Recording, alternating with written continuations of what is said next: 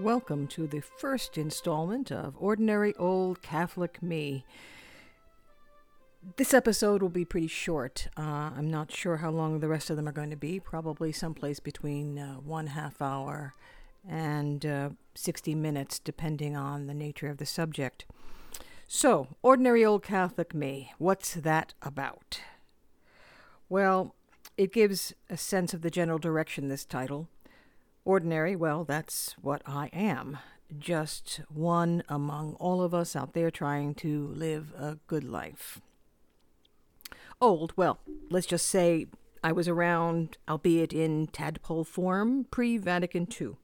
I remember the blue cover Baltimore Catechism, and my first classrooms were in a dauntingly beautiful 19th century wood everywhere building run by the Ursulines. I also remember the chaos that was everything after 1965, which brings me to the Catholic part.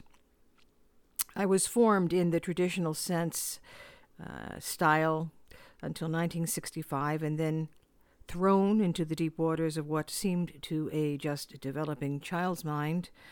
Swim and good luck to you, kid. Religion is whatever you think it is, and forget all that stuff that went before ocean. Me. I guess that's what this podcast is ultimately about, how this ordinary old Catholic coped and continues to cope with the faith. Someone who isn't a theologian, but who has done some reading, quite a lot of reading, albeit in a kind of fragmented, undisciplined way, and came back to the faith, and I am trying to be faithful in an often faithless world. So, I think, I hope, that there are a lot of me's out there.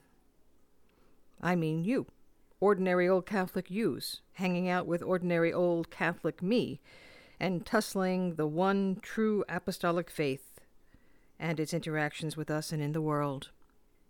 Subjects probably will be, well, we're living in the age of coronavirus, so probably we'll be talking about what it's like to try to be Catholic when you can't go to church.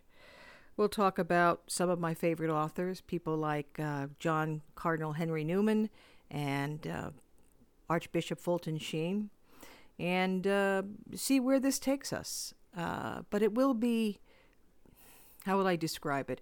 It will be, well, ordinary.